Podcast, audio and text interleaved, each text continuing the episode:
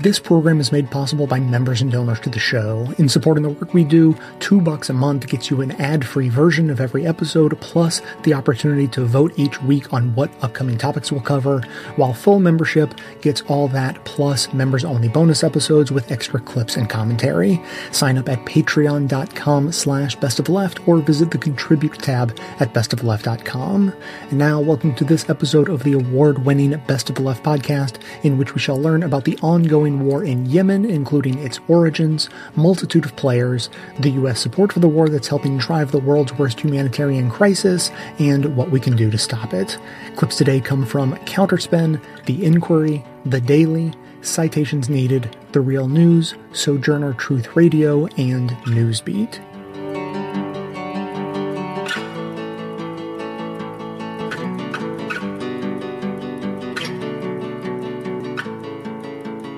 Counterspin has noted that for MSNBC, which Adweek and others deem the network of the resistance, the U.S. participation in the war on Yemen has been a non-issue. On July 2nd, a year had passed since the cable network's last segment mentioning the U.S. role in that war, which has killed in excess of 15,000 people and resulted in over a million cases of cholera. The U.S. is backing a Saudi led bombing campaign with intelligence, refueling, political cover, military hardware, and ground troops. So we aren't happy really, but still salute MSNBC's breaking of that silence with a powerful, if brief, piece on August 9th from Chris Hayes. Introducing some harrowing footage, Hayes told viewers, quote, if I were to stand here on this broadcast and tell you that a foreign power had bombed a school bus full of American children, there would be no bigger story. We would be in a state of panic, horror, and mourning, and certainly a media war. In fact, the thought experiment doesn't even work because if that had happened, you wouldn't need me to tell you about it at 845. You'd know minutes after it happened. Well, today a foreign power did bomb a school bus full of children, only it was Yemeni children, and the Saudi led coalition that did that bombing is backed by us, the United States. Close quote.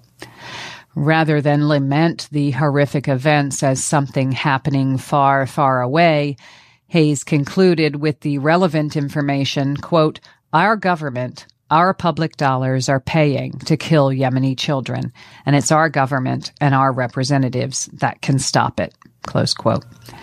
We hope this is just one instance of MSNBC's redefining what is meant by news viewers can use.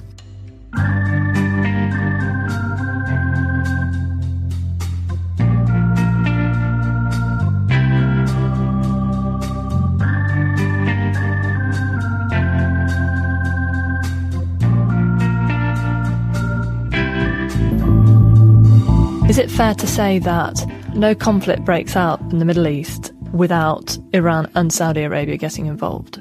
Well, over the past 15 years, that has pretty much been the case. Christian Coates Ulrichsen, our second expert witness, analyses the Gulf region from his US vantage point, the Baker Institute for Public Policy at Rice University.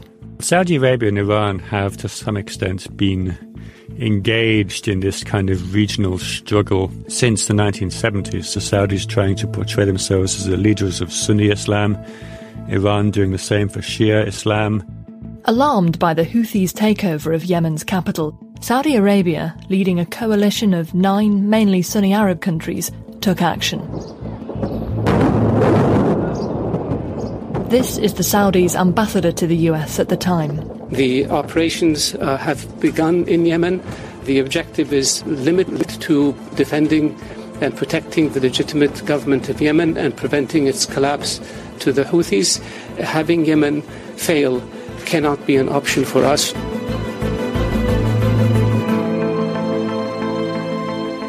The Saudis, I think, overreacted to reports that Iran may have been aiding the Houthi rebels. We do not believe that the Houthis would have been able to do what they did had it not been for the support that they received from the Iranians. So was Iran meddling? Iran says absolutely not. Christian says maybe a little. Yes, there may have been small scale support in terms of weapons that found their way into Yemen. That was then. Now there is some evidence that Iran has been upping its involvement in response to Saudi Arabia's action, according to Christian Coates Ulrichsen. But as well as the regional politics, there were personal politics at play. There was an element of gung ho militarism on the part of the new Saudi defense minister, Deputy Crown Prince Mohammed bin Salman, the son of the king, who was at the time just 29 years old. This was his first major initiative since becoming defense minister. I think he was looking to make a big statement. A quick, decisive victory would establish the young prince as a bold national leader and Saudi Arabia as regional kingpin. If you had asked the Saudi leadership in March 2015 whether in two years they would still be at war in Yemen without any apparent victory or resolution in sight, they would probably have been very surprised. Far from being an easy win that would take two months, Saudi Arabia's involvement in the conflict in Yemen has brought the war closer to its own territory. Saudi cities in the south are under almost constant fire from missiles and mortars fired from Yemeni rebels. And the Saudi led air campaign has been devastating. In October 2016, an airstrike hit a crowded funeral, killing 140 people and injuring 500. The UN humanitarian coordinator for Yemen condemned the horrific attack. Both sides have been accused of war crimes. So it's a pretty convoluted and sometimes chaotic picture, but one that hasn't delivered or doesn't even look like delivering any form of decisive outcome anytime soon. Do you think they could be motivated to pull out of this war? The Saudis need to find a way to be able to declare victory and to leave in a way that they do not lose face, particularly with Iran. But I don't think they've managed to figure that out at the moment. Part 3 The Rest. I established good personal rapport with President Saleh, who would often call me and ask me things or call me to complain about certain American policies. He'd just call you up? Yes, yes, you just call me up on my cell phone and chat. Our next expert witness, Nabeel Khoury, is the sort of person who can get on with anyone. He was a senior diplomat at the US Embassy in Yemen when he was on such easy terms with the then President Saleh. Saleh is the authoritarian who was ousted by popular protests, as we explained in part one. He was refreshingly open. I've never heard somebody from a democratic country speak in such glowing terms about a dictator before. well, it's sort of the same way you would speak about the Godfather Nabeel Khoury now works for a US think tank, the Atlantic Council's Rafik Hariri Center for the Middle East, closely following what's happening in the region. We've talked about Saudi Arabia, I told him. We've talked about Iran. Are there any other countries that could stop this war? The United States and uh, Great Britain, they're two of the most involved countries in the Gulf region. The relationship between the US and the UK and Saudi Arabia is particularly strong, as British Prime Minister Theresa May underlined on a trip to Saudi Arabia this week. We've had long links with Saudi Arabia. These are about our security, yes, about prosperity and about trade too. So what does this relationship look like in practice? US UK have provided security for the regime in Saudi Arabia, for the monarchy, since World War II. Until now, the major arms that Saudi Arabia buys come from the US and the UK. So, weapons that Saudi Arabia is using in this war in Yemen have been supplied by the US and the UK? Oh, yes, absolutely. Its air force comes primarily from the US F-15s and F-16s, but it has also purchased a large number of Typhoons. The UK is a main participant in the manufacture and sale of the Typhoon. It also supplies training uh, to uh, Saudi forces. When this war started, some of the what is euphemistically referred to as logistical support was lent to Saudi Arabia by the US and UK. What is that in reality? That involves the refueling of Saudi bombers in the air. And it also means reinforcing the naval blockade around Yemen. So um, the US and the UK are not just armed manufacturers which sell to various countries, including Saudi Arabia. They've been giving Saudi Arabia practical support in this war in Yemen. That's right. I mean, they really have been the main enablers, certainly for the first year of this war. But in 2016, as the war entered its second year and the civilian casualties were mounting, it looked like the US was getting cold feet under President Obama. Here's his press secretary. In light of the high rate of civilian casualties, there was the president ordered a review of the kind of assistance that the United States provides to uh, the Saudis as they undertake this effort but they've pulled back only symbolically by withdrawing experts from the command and control center. The rest of it is still being done. The support is still very much there for Saudi Arabia. How likely is it that the US and the UK will withdraw their support? Ah, well, that's another story, isn't it? Leaders continue to think that it is in their national interest to support Saudi Arabia, right or wrong.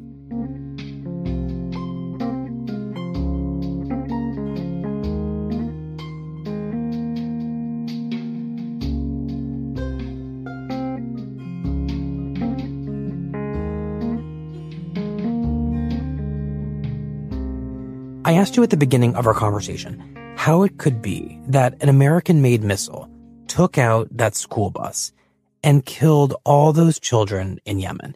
And it seems like the answer is that we have a long standing strategic alliance with Saudi Arabia. And part of that alliance means we sell them missiles that they decided to drop on Yemenis in a war that we support. So it makes sense that there's real anger towards the U.S and that people would write on that wall, America kills Yemeni children. That's right.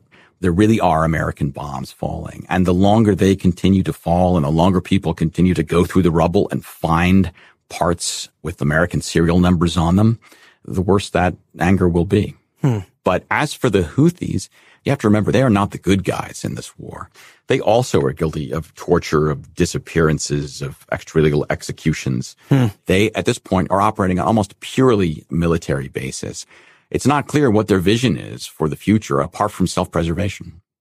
And what is the view of this war at this point by the U.S. News Donald J. Trump arriving in Saudi Arabia for his first foreign trip as president. This, this is an American first. Never before has a president set foot on Saudi soil for his first trip abroad. But first of all, after Trump came into office, he seemed to double down on American support for this war. Yesterday, President Trump signed a $110 billion arms, arms deal, deal, with, with Saudi, Saudi Arabia. Arabia. essentially a green light uh, to continue to have essentially a proxy war. The United States hoping the Saudis and others essentially fighting Iran inside Yemen. Uh, so the and he makes very clear that he views Mohammed bin Salman as his favored son in the region. Thank you very much, everybody. It's a great honor to have the Crown Prince with us. Uh, Saudi Arabia has been uh, a very great friend and a big purchaser of equipment and lots of other things. And his view of the Middle East is very much shaped by the Saudis. And he seems to give the Saudis almost carte blanche to do whatever they want. I am announcing today that the United States will withdraw from the Iran nuclear deal. There was no indication that Trump wanted to be critical of the Saudi war in Yemen until about two months ago.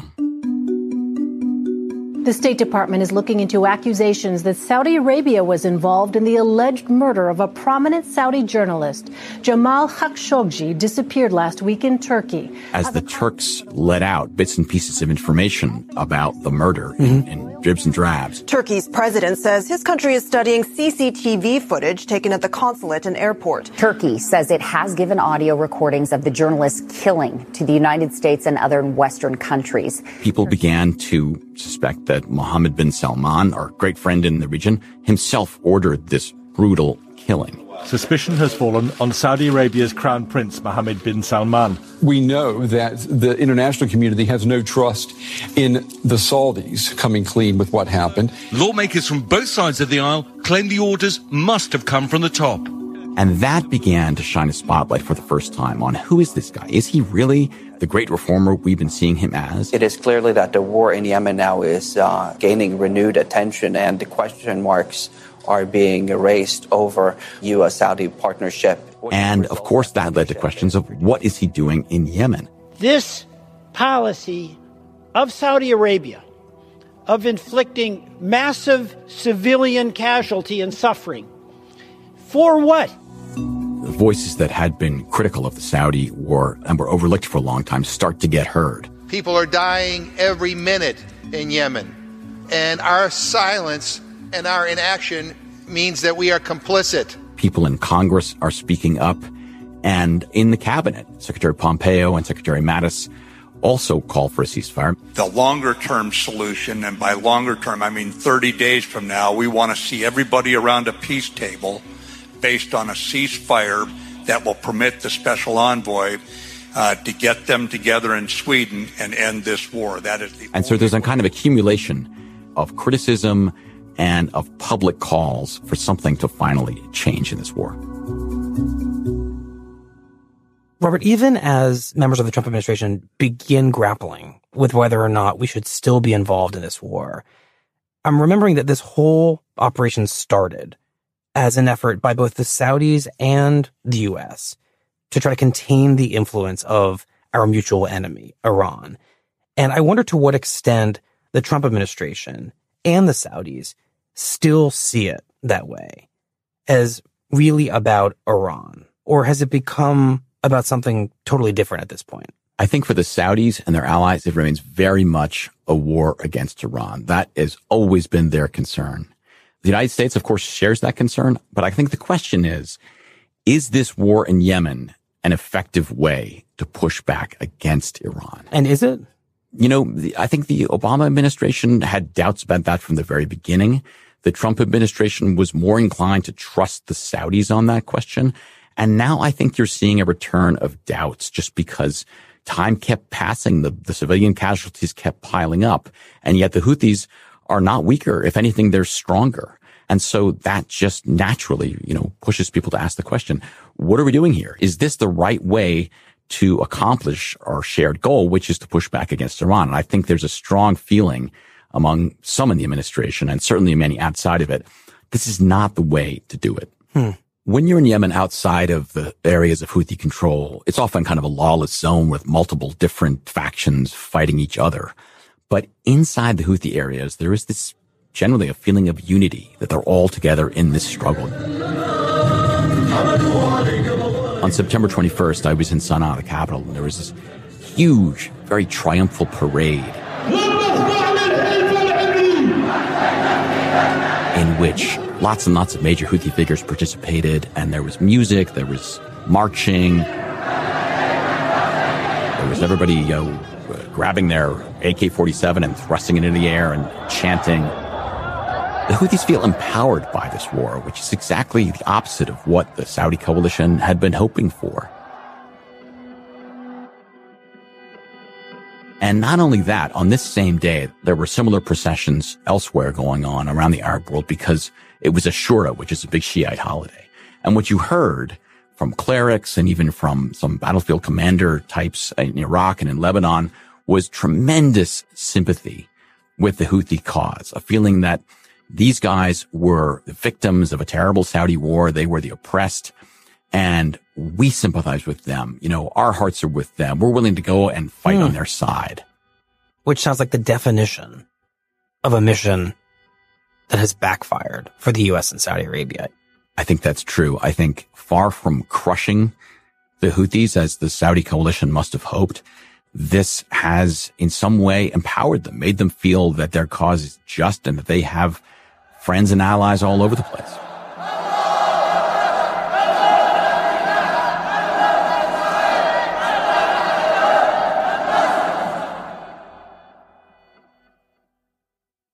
It's really intriguing to me, Robert, that after all these years of death in Yemen that what feels like a pivot point here is the murder of a single man, not even in Yemen, but in Turkey by Saudi Arabia. That that is starting to feel like a turning point. What do you make of that? No, I think it highlights the way that it's not institutions that matter in these countries, but people.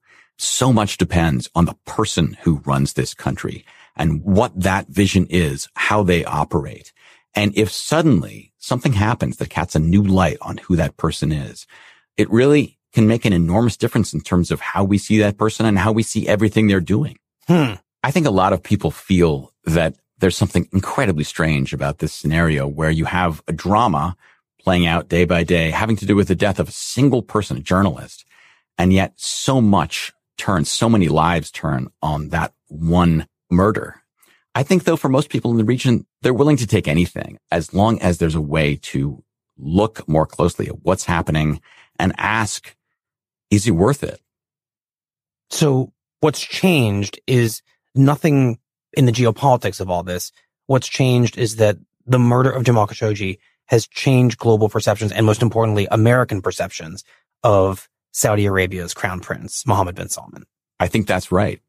You know, two people really will decide all of this. One of them is Trump and one of them is Mohammed bin Salman.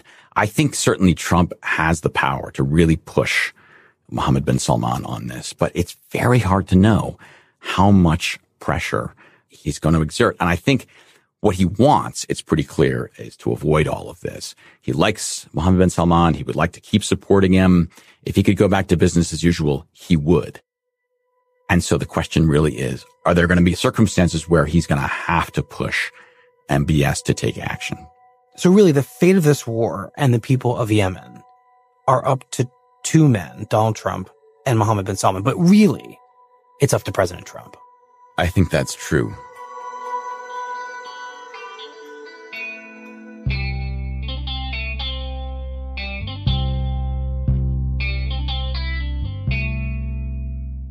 I don't need to tell you that 2018 has been a difficult year for human rights, but have you ever wondered how human rights abuses are documented around the world? With the sheer volume of global crises we're seeing, from civilian casualties in Syria to ethnic cleansing in Myanmar to the caging of children on US borders, it's critical that we expose the truth in order to defend the rights of all and bring those responsible to justice. Human Rights Watch does just that. They are an independent, non-profit organization known for their accurate fact-finding, impartial reporting, and targeted advocacy, often in partnership with local activists and human rights groups.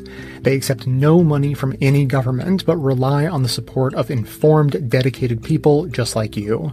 So if human rights are important to you, and I know they are, visit hrw.org slash best to make a donation and support this vital work around the world. When you do, not only is your gift tax deductible, it will be matched dollar for dollar until 2019. That means your donation will go twice as far to advance justice and defend the basic dignity of people who need it most. Again, that's hrw.org slash best. And thanks.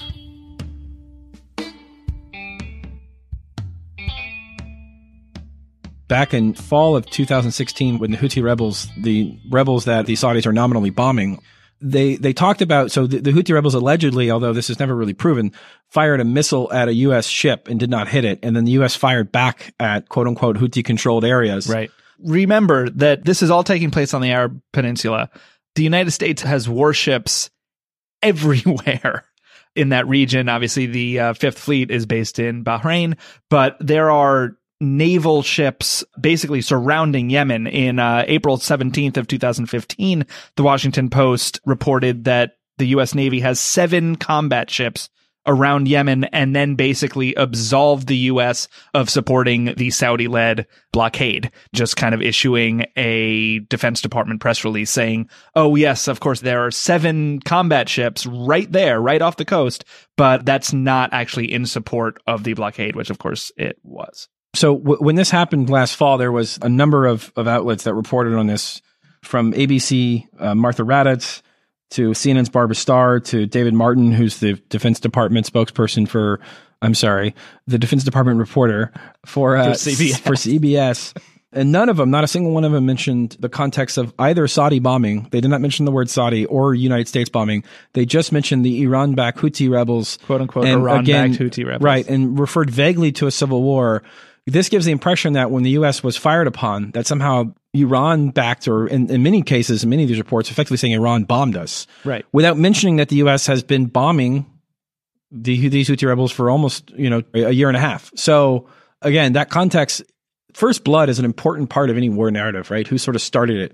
And when you completely omit that the U.S. has been bombing these people for, you know, a year and a half, two years, two and a half years, mercilessly killing tens of thousands of, of civilians and, and giving over a million people cholera. And has supported the governments directly killing and oppressing them for Yeah. far longer than that. Right. That it's a huge piece of context because it, again, it just looks like um, it's sort of the, the geopolitical equivalent of officer involved shooting. It's like there's no sort of sense of proportionality or sense of who's doing what to whom. And therefore, any U.S. action is always viewed as a response or a retaliation to the thing that happened to us first, rather than in a kind of continuum of ongoing things. and and the worst example of this, this was right before the election, was Rachel Maddow, who took the time not to sort of contextualize the war, talk about U.S.'s role.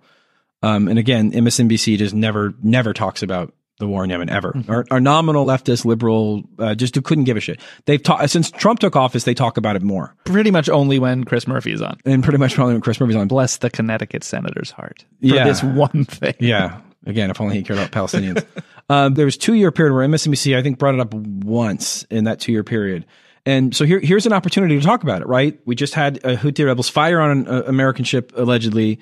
And this was a great opportunity to contextualize the war, to talk about the tens of thousands that have died, to talk about, the, at this point, the cholera outbreak that had sort of just started. Great opportunity to highlight this atrocity.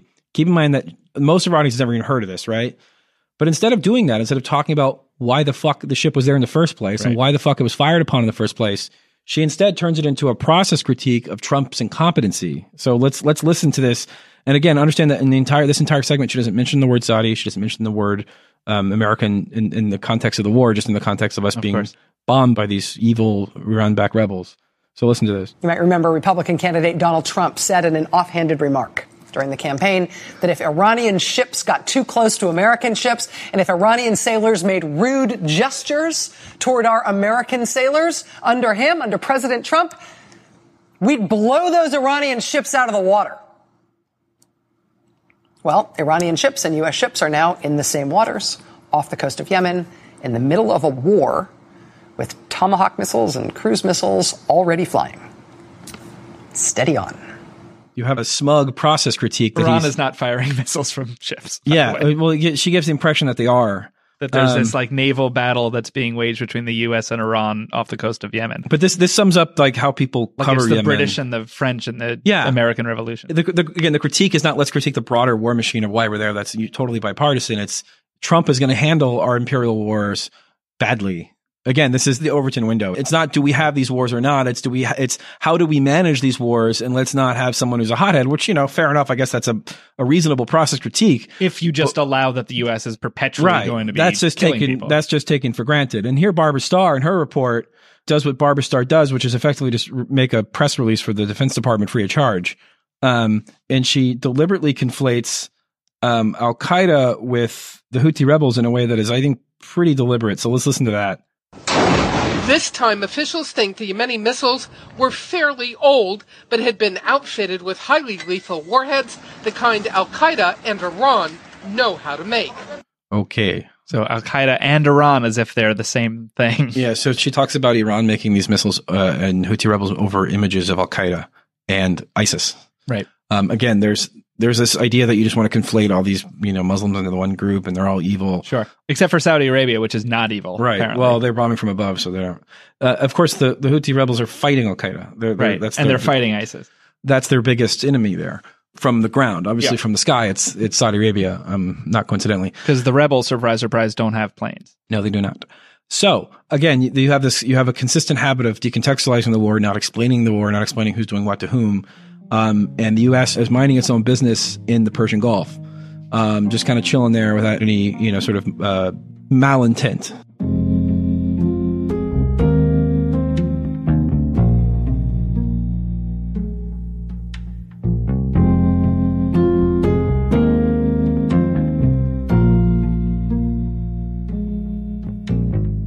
Picture you're painting uh, deviates a lot from the conventional narrative we have about the war in Yemen, uh, which frames this around this just being an internal civil war in which Saudi Arabia is basically intervening on one side.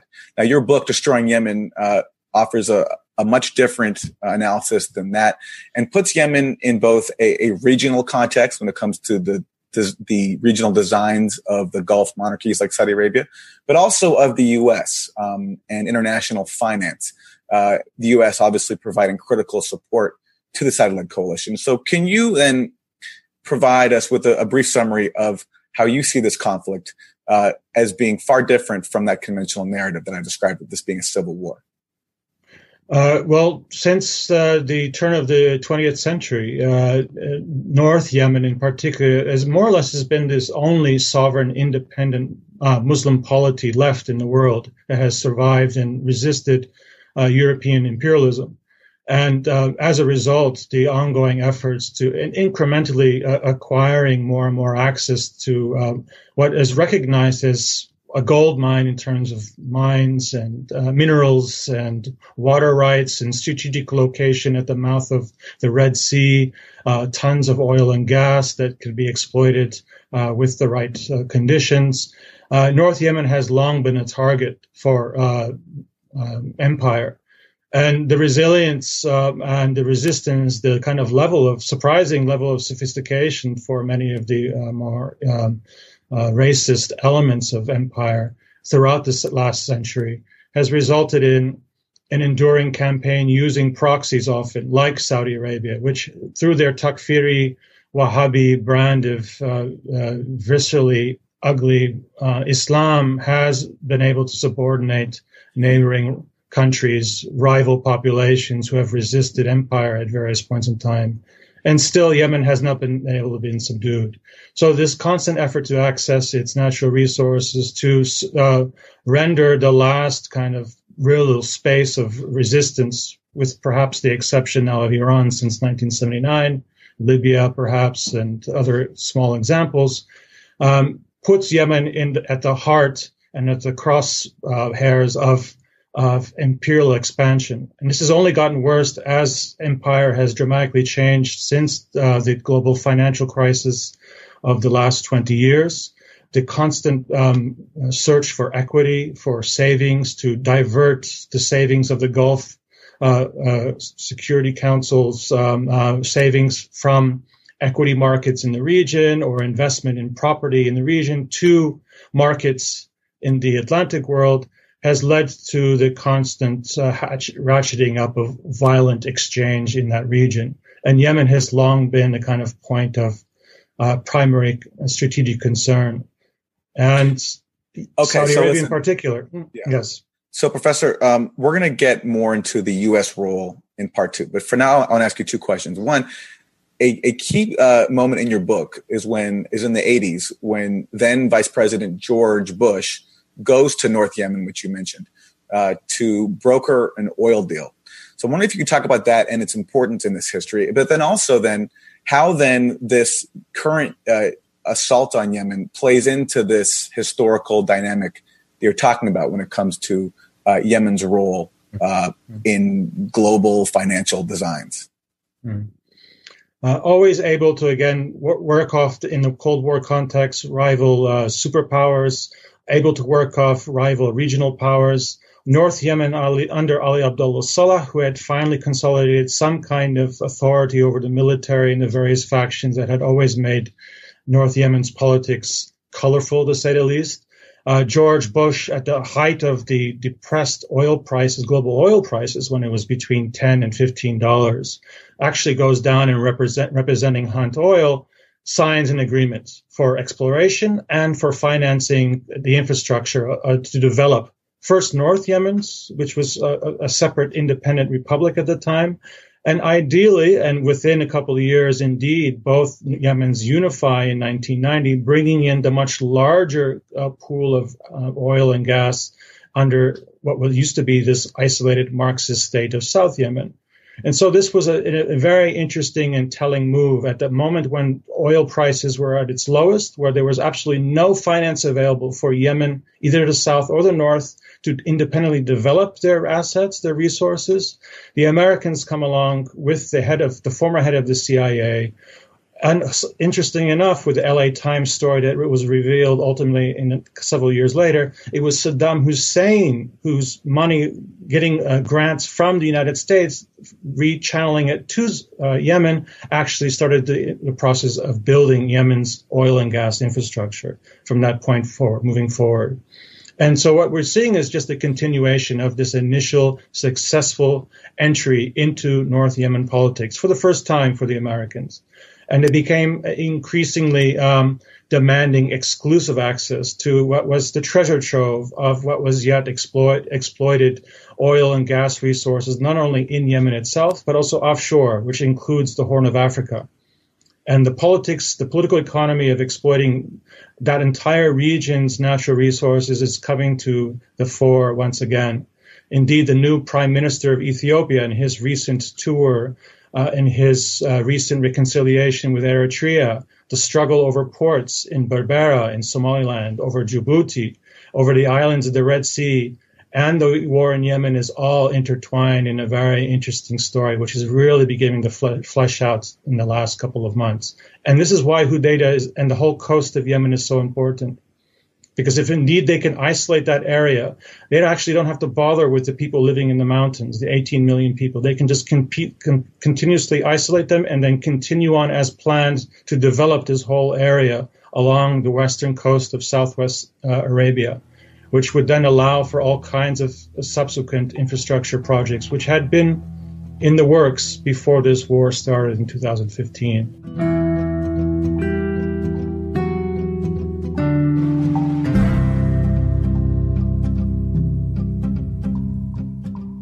Today's episode is sponsored by Madison Reed.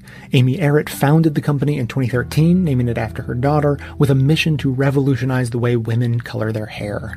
As is so often the case, the status quo options either left much to be desired or cost way too much. Madison Reed offers the quality of a salon, the convenience and affordability of at-home hair color, and an ammonia-free formula with ingredients you can feel good about. You'll look like you just came from the salon, but without the huge time commitment. Experience beautiful multi-dimensional hair color made in Italy, delivered to your door on your schedule for under $25. Hundreds of thousands of women have already tried and loved Madison Reed, so go ahead and give it a try for yourself. You can start by finding your perfect shade at madison-reed.com. And they have a special offer for you as a Best of Left listener. Right now, you can get 10% off plus free shipping on your first color kit when you use the promo code LEFT. That's madison-reed.com and use the promo code LEFT.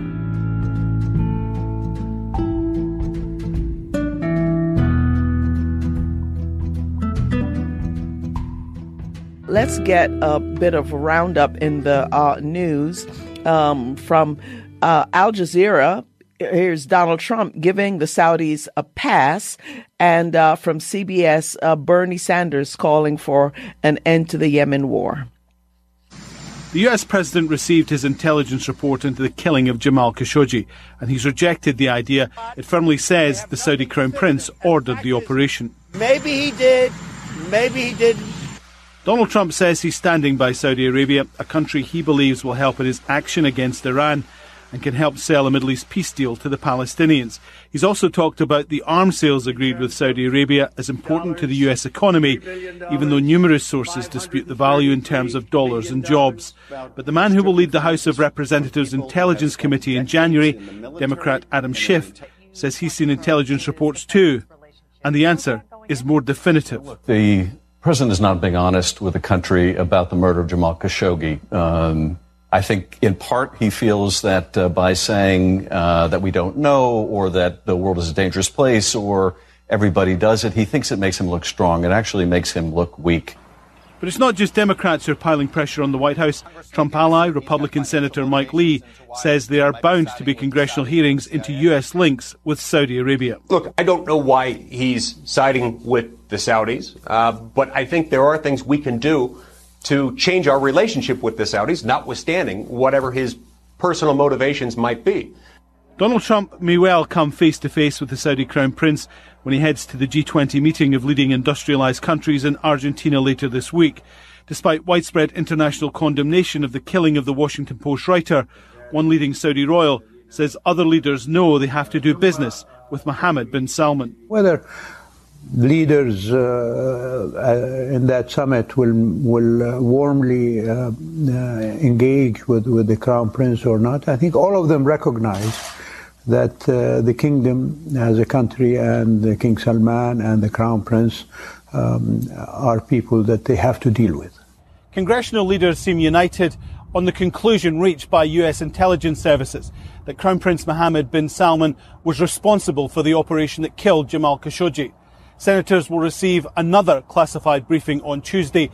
That may well increase pressure on Donald Trump, not just to use stronger words, but to back that up with action. Alan Fisher, Al Jazeera, Washington. Well, one of the foreign policy issues you do talk about in your book is uh, your call for uh, pulling back any kind of U.S. support for the Saudi-led war in Yemen.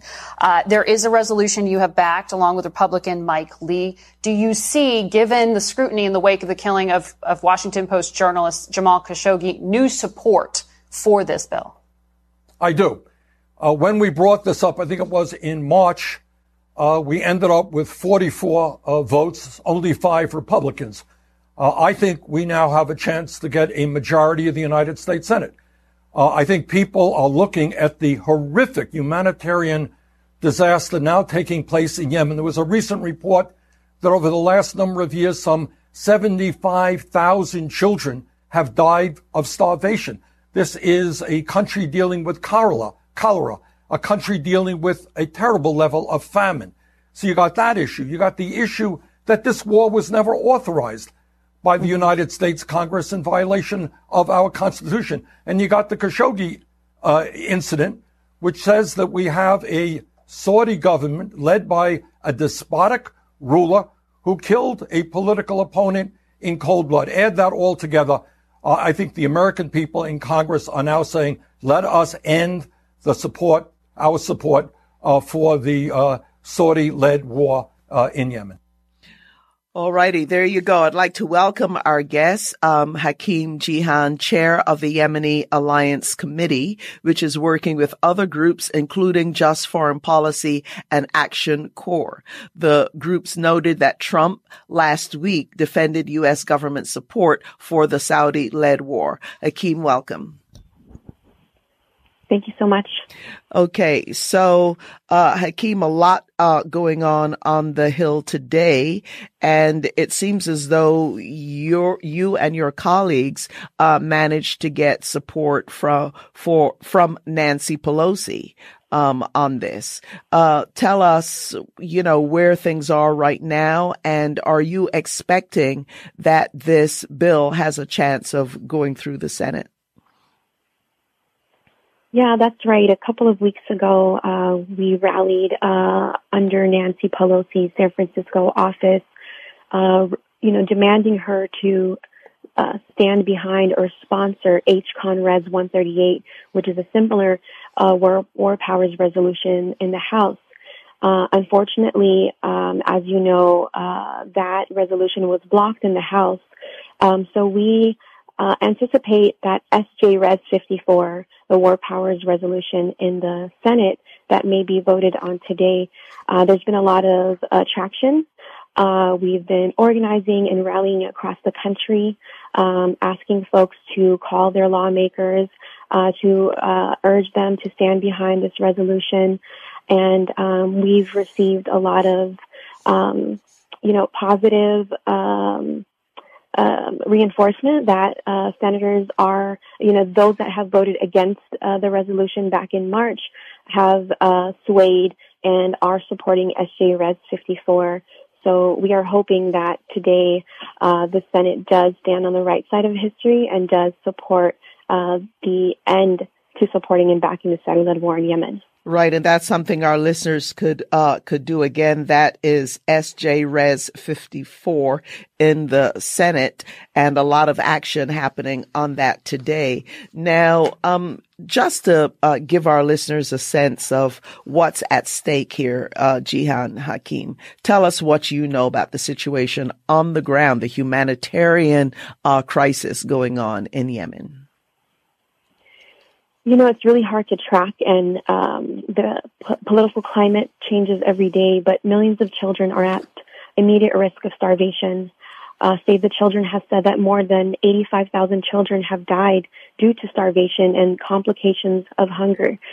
So we, we are actually saying that um, they are being starved because food is being used as a tool due to the blockade that is happening on both uh, sides of the warring parties. And there have been uh, videos and pictures of children eating leaves. About 75% of Yemen's population, which is 22 million people, are at uh, need humanitarian assistance right away, and nearly half of those that are in need are children. And if we recall, a couple of years ago, the UN estimated uh, that the casualties were about 10,000, and um, I think they have stopped counting. The death toll has uh, risen up to 50,000. Others said that they've stopped counting after 50,000. Um, and uh, another report by the UN said that after this call, you know, after every every 10 minutes, a child dies due to preventable diseases. That means after this call, a child may have died in Yemen.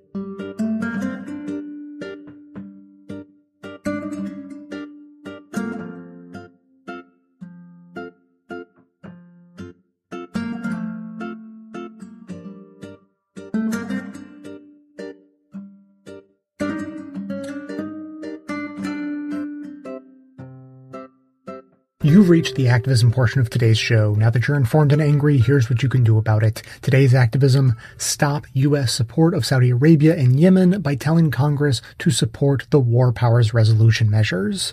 Since March of 2015, the U.S. has been providing weapons, intelligence, and mid-air refueling support to Saudi Arabia and the UAE in their intervention in the Yemen civil war. Over 17,600 civilians have died in airstrikes, and more than 85,000 Yemeni children have died of starvation. More than 8 million Yemenis are at risk of famine, and a cholera outbreak has affected 1 million people. Yemen is a full-on humanitarian crisis, and the U.S. is not only complicit, but has the power to end it. In early November, the Trump administration announced they would stop providing mid-air refueling for Saudi aircraft, but nothing less than complete withdrawal of support is enough. Congress has the power to force the Trump administration's hand by passing legislation that invokes the War Powers Resolution, a federal law from the post-Vietnam era intended to check the president's power to commit the United States to an armed conflict without the authorization of Congress. After a failed attempt in March, last week Senator Bernie Sanders put forth the legislation again, and the Senate finally voted to advance the War Powers Resolution legislation by a 63-37 majority. To be clear, they didn't vote on it. They just voted to say they should vote on it. God bless the Senate grassroots pressure on Democrats and Republicans, more details on the Saudi ordered murder of Washington Post journalist Jamal Khashoggi, and the fact that tens of thousands of Yemeni children are starving to death making headlines has all had an impact. A full Senate vote is now on the table, and this is the first time the U.S. Senate has invoked the War Powers Resolution. Of course, Trump, who doesn't understand most of the nation's laws, doesn't understand this one either. He claims that he'll just veto the resolution, but the War Powers Resolution needs only a simple majority in the House and Senate to be veto proof.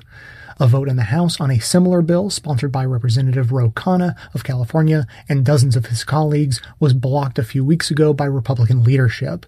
But now that the Senate has advanced the measure, Khanna says they will try again. However, even if they don't succeed, come January, the path forward in the House should be clear. So get on the phone and call your members of Congress in the House and Senate today to ensure they know that you do not want your tax dollars funding one of the worst humanitarian crises facing the globe today.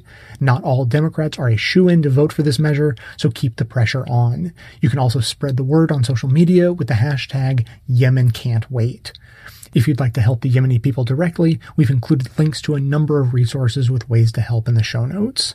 The segment notes include all of the links to this information as well as additional resources, and as always, this and every activism segment we produce is archived and organized under the activism tab at bestoftheleft.com. So if ending this horrific humanitarian crisis the U.S. has helped perpetuate is important to you, be sure to hit the share buttons to spread the word about telling Congress to support the War Powers Resolution measures via social media so that others in your network can spread the word too.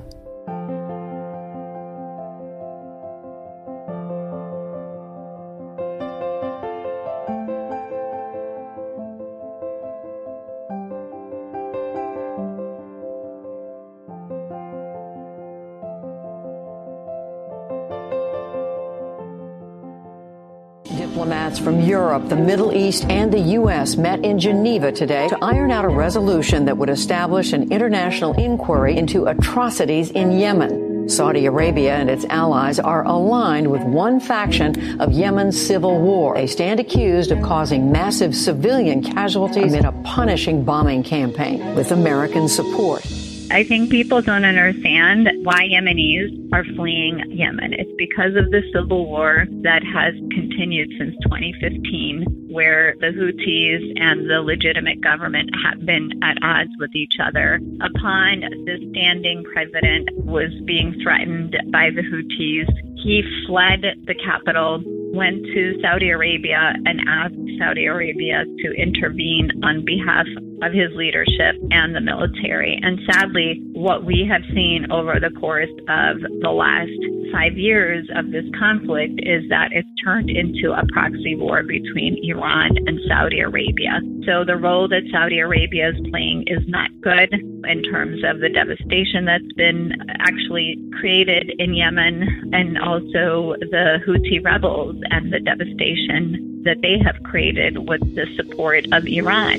10,000 people have died, more than 40,000 have been injured, and over 3 million are malnourished. On top of it all, an outbreak of cholera has killed 2,000 people since late April, 700,000 people currently are infected. The United States backs Saudi Arabia by providing intelligence and military support.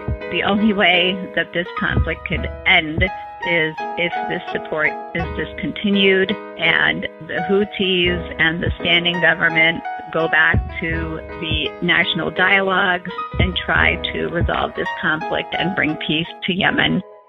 I came from Yemen in 2006. I resided in, in New York City in Bay Ridge, Brooklyn. I, I became a U.S. citizen and and since 2016, I've been trying to bring my wife here on a, an immigration visa, which I applied around February of 2016. The process, which is described to take only six months, stretched out to more than, than a year and a half. And on November 14th, we were granted an interview at the U.S. Embassy in Djibouti. My wife traveled to Djibouti to uh, have her interview at the U.S. Embassy. And after the interview, she was granted an approval letter that said that her visa was been approved and everything was good. And all she had to do was just wait for the visa to be printed. On March 13th, my wife got a phone call from the U.S. Embassy asking her to come to the, to the embassy, but there was no explanation of where she was uh, going there for.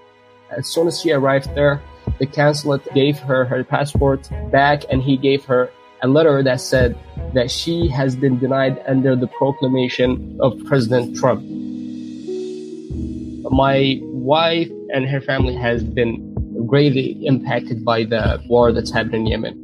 My wife is a resident of Al Hudaydah, which is a war zone at, at the current time. Pro government fighters advance along the edge of the Red Sea towards Hudaydah. The city, Yemen's main point of entry for imports, is controlled by Houthi rebels, but a coalition led by Saudi Arabia is trying to capture it. Her family had fled the city to uh, go to a different city and basically live. The city of Al Hudaydah is a city that lacks the basic life needs. He had left to go live in Sana'a basically because there is no life standards in, in Al Hudaydah.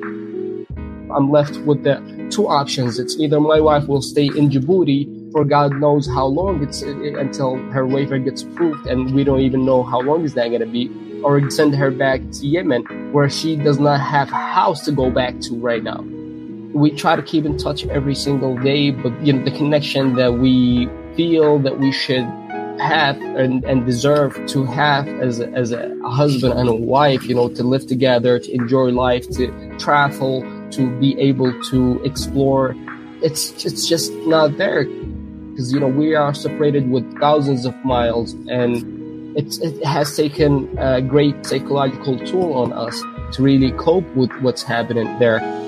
You got Irish Americans, just like the black Americans, the Native Americans, Yemeni Americans. Let's talk about the Yemenis and why so many fleeing since 2015. A lot of deaths and bodies bleeding. Got the Houthis beefing with the government. Is popping off Iranians and Saudis. Caught up in a proxy war causing devastation. Humanitarian crisis. Right now, a peaceful dialogue with Houthis would be righteous. Meanwhile, a U.S. citizen got his wife back in Yemen with his children working on a visa so they could be with him. they got accepted then denied out the blue. After years of applications and nothing for them to do, she's in a war zone. They gotta move to Djibouti or Sana. A letdown. Psychologically, it's getting harder for both of them to keep the family tight and living proper. Modest and its modern day victims of broken promise. Using vulgar language, President Trump today questioned why the United States would allow people from Haiti and Africa into the country. We will, very importantly, uh, be funding and closing the loopholes that undermine our enforcement, and we will get rid of chain migration and the visa lottery program. We have a lottery program where we take in a lottery people from other countries. In some places, we are bringing in some very bad, bad people. People come in, and they're not necessarily good, like the man that ran over, the animal that ran over many people in New York City the other day. According to chain migration, he may have as many as 22 to 24 people that came in with him. His grandfather, his grandmother, his mother, his father, his brothers, his sisters. We are seeing the impact of the Trump administration's zero tolerance policy for illegal immigration at the border. It means adults coming into the U.S. without authorization are being criminally prosecuted, and children coming with them can be taken away, at least temporarily. Sadly, this administration has turned a blind eye to what is happening there. And quite frankly, doesn't really care about people, about refugees, about anyone who's seeking a better life. And this is the harsh reality uh, that we are seeing across the board. We see what's happening at the southern border, how people are actually being taken and um, imprisoned and their children being ripped away from them what's happening to Yemenis and people who are banned by the Muslim ban is exactly the same thing, except that it's invisible for us in the United States because it's happening at U.S. embassies, it's happening at airports, and we are not seeing it. These are all a part of one agenda to basically minimize the number of ethnic and racial groups to this country. And it's really sad and unfortunate that the ones paying the price are women and children and elderly. The Center for Constitutional Rights and, and Yale Clinic went to Djibouti and visited families to document and, and see exactly what's happening. And, and we found out that the actual Muslim ban moved abroad, away from the public uh, accountability, from the eyes of the public, to the embassies uh, abroad. What we uh, found is that based on the Muslim ban 3.0, that is supposed to be a case by case waivers where the administration was supposed to give people some sort of guidance on how to apply for those waivers. But we know the waivers are just window dressing the Muslim ban. Uh, there, there were kids of U.S. citizens being denied visas even after they were approved for visas. We found family members who only have one child in, in Djibouti and one child in the U.S. We found a, a U.S. citizen left their jobs in the United States to stay with their families abroad. Many and dozens of immediate relatives of U.S. citizens approved and then denied because of the Muslim ban after 17 and 18 years waited to join their parents in the U.S. This executive order is a Muslim ban. It was designed to be a Muslim ban because it was a campaign promise that Trump made to the world that he was going to create a Muslim ban. Total and complete shutdown of Muslims entering the United States. We look back at all the video footage, we see it, we hear it. I think Islam hates us. There's something there's something there that there's a tremendous hatred. Sadly, there were people who cheered him on and who felt that that was the best thing that he can do for this country. You have no choice. Fast forwarding to after the election and the signing of the executive order, as much as they tried to say it wasn't by adding additional countries as window dressing, we know and see it to be a Muslim ban. And if people think otherwise, it's really sad and unfortunate. But this is the harsh reality of what this administration has decided to do, and that is to go after vulnerable communities such as Muslims who are fleeing for their lives from war torn areas for a better life. We learned of a Yemeni American in Crowley, Louisiana, who took his life because of the heavy burden of the ban. You know, working very hard, trying to actually uh, support his family in Djibouti who've been there like for a couple of years waiting for their processing to be able to come to the United States. And this poor man who works at a store in Crowley, Louisiana just could not take it anymore and uh, sadly took his life. So right now we're in communication with his brother. And what we learned was that after the incident happened, the U.S. government decided to give visas to his family. So now his family is going to be arriving to the United States to reunite with him, except that they are going to bury him versus this having a happy ending. Yeah. Does the administration care? It's all political points. Families torn and they suffering. Let's get to the point at the border where babies ripped away and put in cages. In the meantime, ruthless dictators is getting favors. The Muslim ban, they're banning people for religion. Families and children kept separated by the system. That's the bigger picture. Certain ethnic groups are minimized. Women, children, and the elderly are the most victimized. They want to create a divide and turn us into tribes. After the ban, a man committed suicide down in Louisiana. Louisiana couldn't get his family here. How many tears manipulating us with fear? Where did our values go? When did we become so scared? Social media connected, yet so unaware. America was never great through hate. When we discriminate, everything we stand for breaks for real.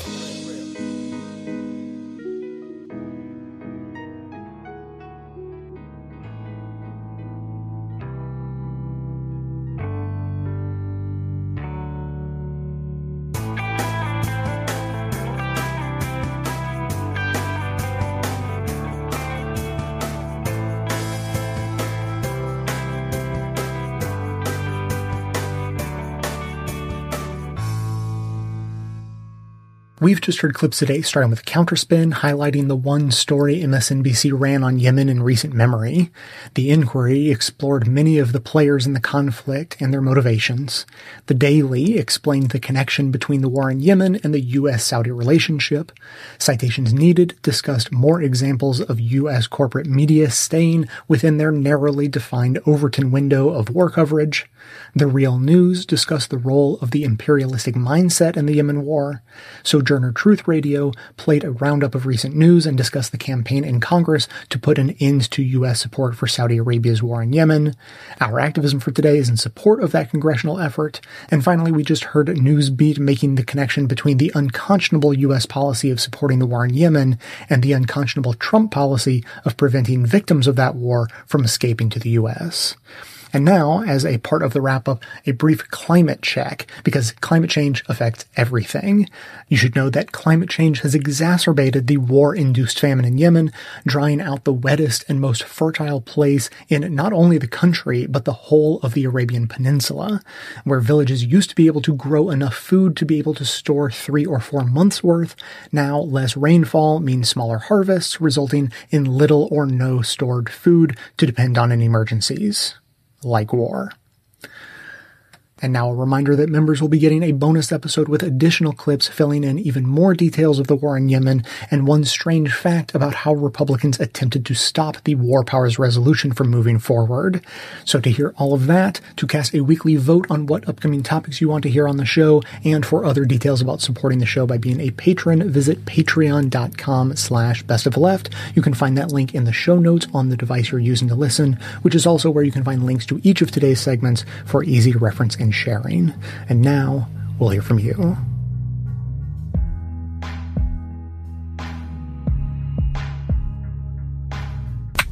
So, uh, Alan from Connecticut calling in. Thank you, Nick, and thank you, Jay, uh, from white one white privileged dude to two others. Um, Nick, your question and then your subsequent answering of the question for a B plus answer and Jay, you're allowing that whole thing to play out. I thought was uh, lovely and a nice uh, overall um, seeing something and watching it progress. I thought it was pretty awesome.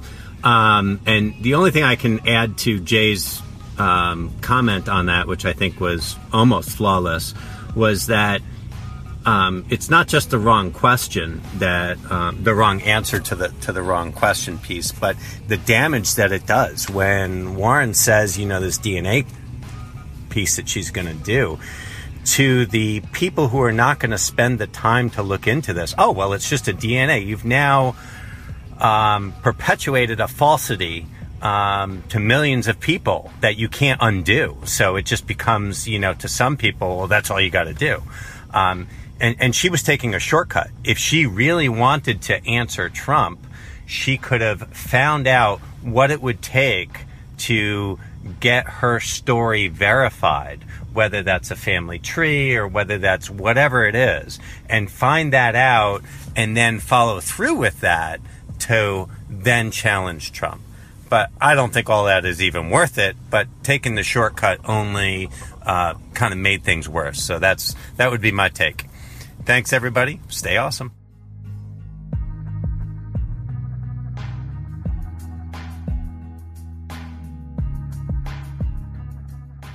Hi, Jay. It's your old pal Elizabeth who agrees with you on stuff without realizing it.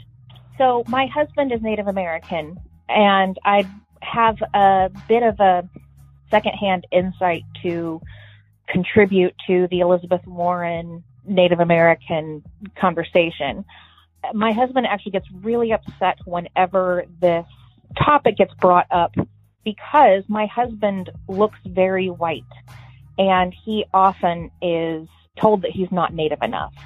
And it's particularly hurtful because my husband, I, I guess for anyone out there who's native, he's a pipe carrying sun dancer.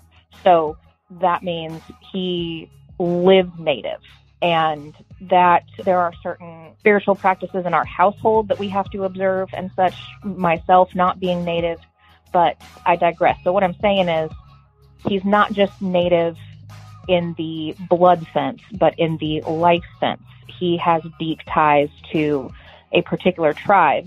But part of the contention is that at any moment, all he has to do is cut his long hair and not wear any um, any of his native jewelry with spiritual significance, and he can walk around this world as a white man. And that is part of what I think causes the contention when people who don't have that choice, who are treated as native, whether they want to be or not, will kind of look at him and say, well, yeah, dude, you're like, uh, you know, you're native sometimes, but you don't have to be. And his, uh, standpoint that I hear often is that part of the goal of genocide is to dilute the blood. So, you know, white man came over and massacred a bunch of Indians, and those that remain, if they can, you know, quote unquote, supposedly breed them out, then eventually there are no Indians. So, my husband's standpoint often is why would you guys deny somebody Indianhood who has any kind of connection because you don't have enough family to, to lose. You know, that um, don't squander what you've got because the more you let go of it, the more it's gone. so on the one hand, he kind of is frustrated with everyone calling Elizabeth Warren non-native. Now, absolutely, of course, the the fact that she lives a life of privilege and does not necessarily have ties to um, to any tribe particular. Um, that I guess it's just kind of a double-edged sword. It's that you're if you're denying what little family you have left, then eventually you'll have no family. Um, that that's his his stance from the Native community anyway. Um, but of course, certainly it's irritating when random white dude, you know, wants to throw a new age seminar and says, look, I've got this authentic native thing. Obviously, the cultural appropriation is a problem. Um, when it comes to biological identity, I think that where we can draw the line, personally, I am officially a quarter, probably half Spanish. That being said, people approach me speaking Spanish all the time, and I have to say, sorry, dude, I, I really don't speak Spanish. And that experience has been drastically different. I grew up on the West Coast where everyone's Hispanic in some kind. So the fact that I wasn't 100% meant I wasn't Hispanic. And in school, I'd probably get my butt kicked for claiming Hispanicness. In adulthood, I moved to the South, and now I, I for the first time, am experiencing racism, actually and I actually was really confused and said, "What do you What do you mean? I'm white? At least I thought I was white." So I've had a lot of conversations about this with um, some of my non-white friends as well, and I think we've come to somewhat of a conclusion, at least a soft conclusion, and and I'm not a hundred percent. I'm not a hundred percent on board with it. The idea that your cultural and your racial identity really is wrapped up in American racism. That I don't feel comfortable claiming Hispanicness amongst other Hispanic people because I was not raised with the struggles and the experiences of what it is to be Hispanic in America. I only experienced that very recently. So I had the white privilege of being told from a very young age that I am entitled to anything and everything I want. So on the one hand, feel kind of on the outside looking into the Hispanic community on that level.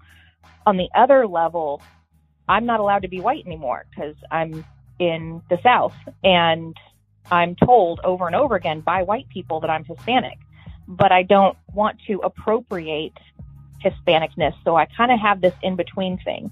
So similarly, I think that when the people of, of mixed heritage have these family stories of nativeness, I think that there is a similar conundrum of what does it really mean to be native and what's that native experience? And I think that you really can't nail down 100% what is the native experience and what does it mean to be raised native.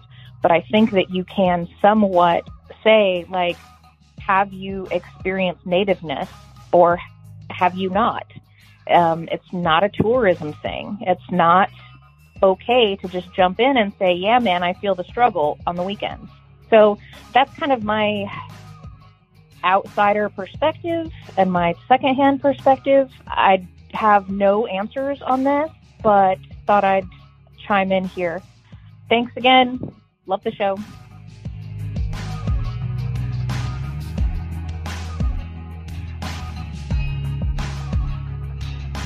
Thanks for listening, everyone. Thanks to the volunteers who helped our clips to make this show possible. Thanks to Amanda Hoffman for all of her work on our social media outlets and activism segments. And thanks to all those who called into the voicemail line. If you'd like to leave a comment or question of your own to be played on the show, you can simply record a message at 202-999-3991. Now, just a quick response to Elizabeth regarding genocide, because we like to have fun on this show. Uh, so, so, she, she brought up genocide and and the related topic of diluting the blood. And she sort of referred to it as, uh, you know, one aspect of genocide is the desire to dilute the blood of the group that is, uh, you know, being targeted.